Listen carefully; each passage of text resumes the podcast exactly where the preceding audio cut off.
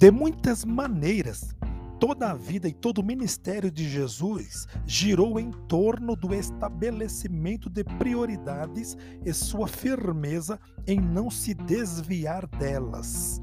Quando ele disse: Deixa aos mortos o sepultar os seus próprios mortos, Jesus referiu-se à necessidade de não sermos desviados da meta real e mais importante, mesmo em situações de emergência que reclamam nossa atenção. Talvez seu ensinamento mais famoso e expressivo, buscai, pois, em primeiro lugar o seu reino e a sua justiça, e todas estas coisas vos serão acrescentadas, seja um brilhante resumo de toda a sua mensagem. Em outras palavras, atenda às suas prioridades e tudo o mais se encaixará em seu devido lugar. Normalmente, a questão não está em estabelecer prioridades. O problema ocorre quando nos desviamos delas, saindo pela tangente e deixando as coisas boas tomar o lugar das coisas ótimas. Um bom gerente e sua equipe verificam regularmente as prioridades da empresa e submetem tudo o que vem sendo feito a uma avaliação rigorosa, comparativamente às reais metas da empresa. Se um procedimento ou uma experiência não estiver direta e positivamente relacionada às prioridades, deve ser eliminada. Ou então, as prioridades precisam ser intencionalmente mudadas. Isso deve ser feito só de vez em quando e com maior cuidado.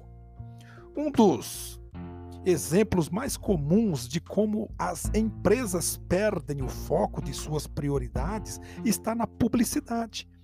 Os presidentes de empresa ficam fascinados por propagandas inteligentes, modernas e até mesmo premiadas, até que percebem que, embora as pessoas se lembrem da campanha e a admirem, ela não vende seus produtos.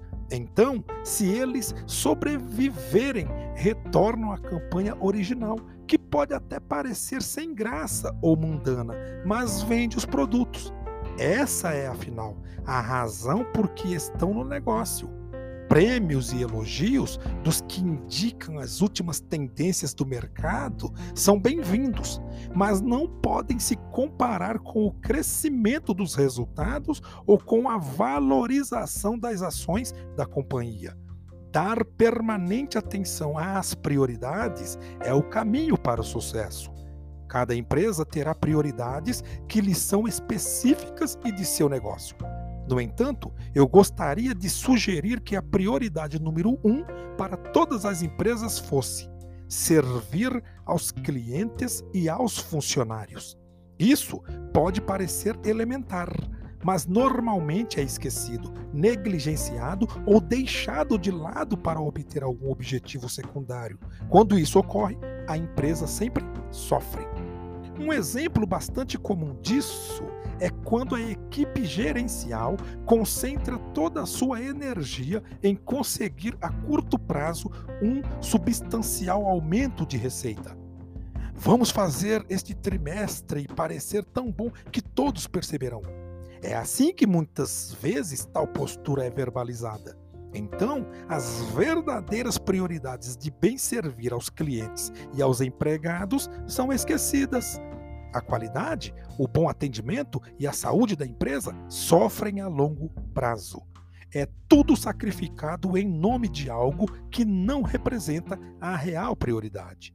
Como sempre, Jesus é aquele que tem as ideias certas para a nossa vida pessoal e para nosso negócio e a boa notícia é que suas prioridades para a nossa vida não são incompatíveis com as prioridades de nosso negócio. Lucratividade, seriedade e experiência. Estabeleça prioridades. Não se esqueça delas nunca.